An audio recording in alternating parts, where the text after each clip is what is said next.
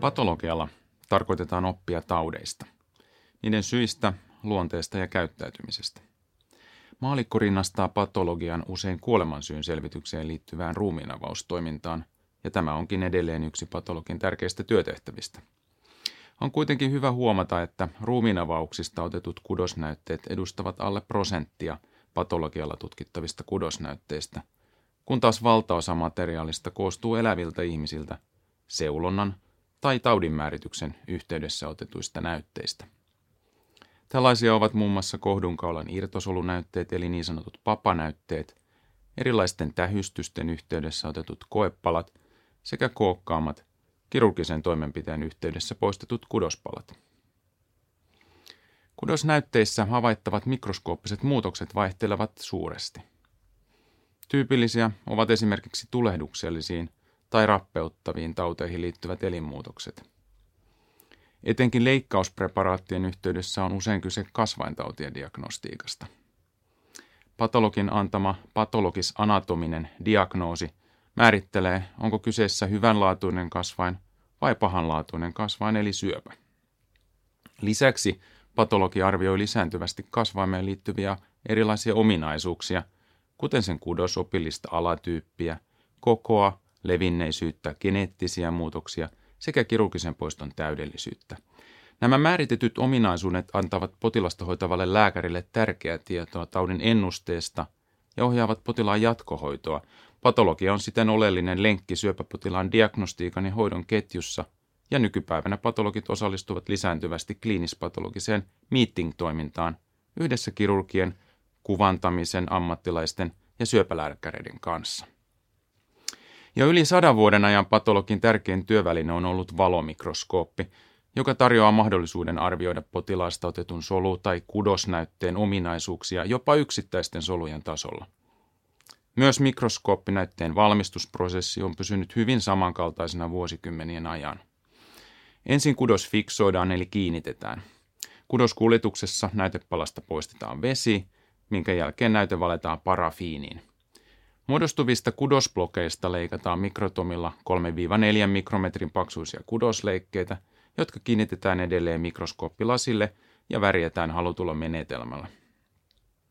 Värjätty kudosleike päällystetään ja peitetään ohuella peitinlasilla, minkä jälkeen sitä voidaan tarkastella mikroskoopilla, kuten oheista eturauhasesta otettua poikkileikkausnäytettä. Merkittävä edistysaskel patologiassa otettiin 80-luvulla, kun ensimmäiset immunohistokemialliset värjäykset tulivat mukaan rutiinidiagnostiikkaan. Menetelmällä tarkoitetaan halutun proteiinituotteen tunnistamista kudosleikkeestä vasta-ainevärjäyksin. Immunohistokemia mahdollisti muun muassa kasvainten alkuperän selvittämisen aiempaa tarkemmin sekä ensimmäisten potilaan hoidon ja ennusteen kannalta tärkeiden biomerkkiaineiden, kuten estrogeenireseptorin osoittamisen rintasyöppänäytteistä. Oisessa kuvassa nähdään poikkileikkaus imusolmukkeesta, jonka reunalla sijaitseva eturauhassyövän etäpesäke on värjätty immunohistokemiallisesti ruskealla värillä. Värjäys tunnistaa jopa yksittäiset syöpäsolut imusolmukkeen normaalien solujen joukosta. Toinen merkittävä edistysaskel on ollut 2000-luvulla kehittynyt molekyylipatologia. Molekyylipatologian ytimessä ovat DNA-pohjaiset tekniikat, joilla voidaan osoittaa esimerkiksi tietty potilaan kasvaintaudille ominainen, hoidon tai ennusteen kannalta merkittävä geneettinen muutos.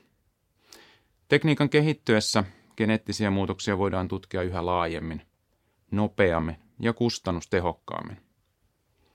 Uuden sukupolven sekvensointi mahdollistaa jopa useiden satojen geenien emäsjärjestyksen selvittämisen potilaan kasvaimesta ja kohdennetuille lääkehoidolle herkkien tai vastustuskykyisten geenimuutosten tunnistamisen. Tämä diagnostinen toiminta vaatii tiivistä yhteistyötä sairaalasolubiologien, genomiikan ja bioinformatiikan asiantuntijoiden kanssa. Lisääntyvästi löydösten kliinistä merkitystä pohditaan myös syövänhoidon moniammatillisissa asiantuntijaryhmissä hoitopäätöksen tueksi. Molekyylipatologian tekniikoilla saadaan yhä yksityiskohtaisempaa ja yksilöllisempää tietoa potilaan kasvaintaudin luonteesta ja ennusteesta. Lisäksi molekyylipatologian menetelmiä voidaan soveltaa moniin muihin vielä tutkimuksellisella asteella oleviin tekniikoihin. Omassa tutkimusryhmässäni olemme selvittäneet muun muassa elävien potilasperäisten kasvainsolujen soveltuvuutta lääkeseulontaan, jotta histopatologisen ja geneettisen diagnoosin lisäksi ymmärtäisimme solujen ja siten kasvaimen herkkyyttä tai vastustuskykyisyyttä erilaisille syöpälääkkeille aiempaa paremmin. Patologian kolmas vallankumous, digitaalinen patologia, on käsillä nyt. Digitaalipatologialla tarkoitetaan mikroskooppinäytteen sisältämän tiedon muuntamista digitaaliseksi kuvaksi mikroskooppisella tarkkuudella, minkä jälkeen patologi voi tutkia kudosleikkeen ominaisuuksia tietokoneen näytöltä. Vastaava digiloikka koettiin radiologian alalla jo yli 20 vuotta sitten, mutta patologian osalta muutosta ovat hidastaneet teknisten ratkaisujen ja tiedonsiirron rajoitteet, sillä yksittäisen digitoidun mikroskooppinäytteen tiedostokoko on valtava, jopa useita gigatavuja. Digitalisaatio ei myöskään vähennä näytteen valmistukseen liittyviä työvaiheita, vaan päinvastoin. Kudosleikkeen sisältävä mikroskooppinäyte valmistetaan kuten aiemminkin, minkä jälkeen tämä pitää digitoida robotiikkaa hyödyntävällä skannerilla. Digipatologian edut ovat kuitenkin moninaiset. Digitalisaatio nopeuttaa patologin arviointityötä ja mahdollistaa tietoturvallisessa ympäristössä näytteen arvioinnin missä tahansa, vaikka toisella puolella maailmaa. Digitaalipatologia tarjoaa myös erinomaiset mahdollisuudet automaattisiin kuva-analyyseihin sekä koulutukseen ja korkeatasoiseen tutkimukseen yhdessä näytteitä hallinnoivien sairaalabiopankkien kanssa. Alan nopeaa kehitystä kuvaa hyvin oheinen pylväsdiagrammi, jossa nähdään digitaalipatologiaan liittyvien tieteellisten julkaisujen määrän nopea kasvu eri vuosina 2000-luvulla. Erityisen suuret odotukset on ladattu digitaalipatologian tekoälysovelluksiin. Kuva-analytiikan ja koneoppimisen keinoin voidaan jo nyt opettaa tekoäly tunnistamaan virtuaalisesta näytelasista esimerkiksi syöpäkudosta tai tämän kudosopillisia piirteitä koulutetun patologin tarkkuudella. Oheisessa kuvassa nähdään eturauhassyöpäkudoksesta kuva, jossa tehtävän koulutettu tekoäly on tunnistanut syöpäalueet ja merkinnyt ne eri värein, matalan riskin syövän keltaisella ja aggressiivisen syöpäalueen punaisella.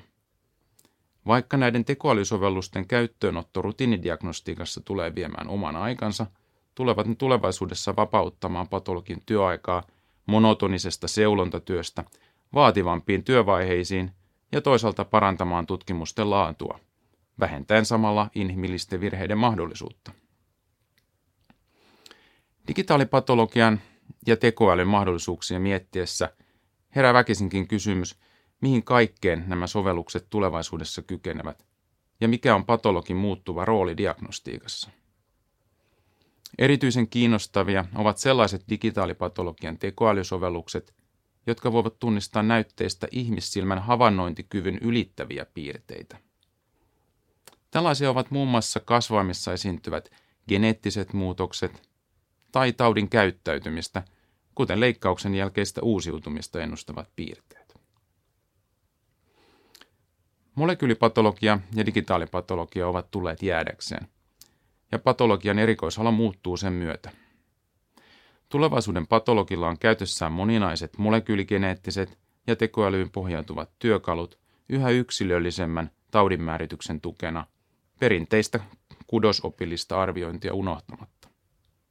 Tekoäly ei kuitenkaan tule korvaamaan patologia, sillä tekoäly kykenee parhaimmillaankin vastaamaan vain siihen rajattuun tehtävään, johon se on koulutettu, ja näytettä tutkiva patologi on lopulta vastuussa tehdyistä johtopäätöksistä.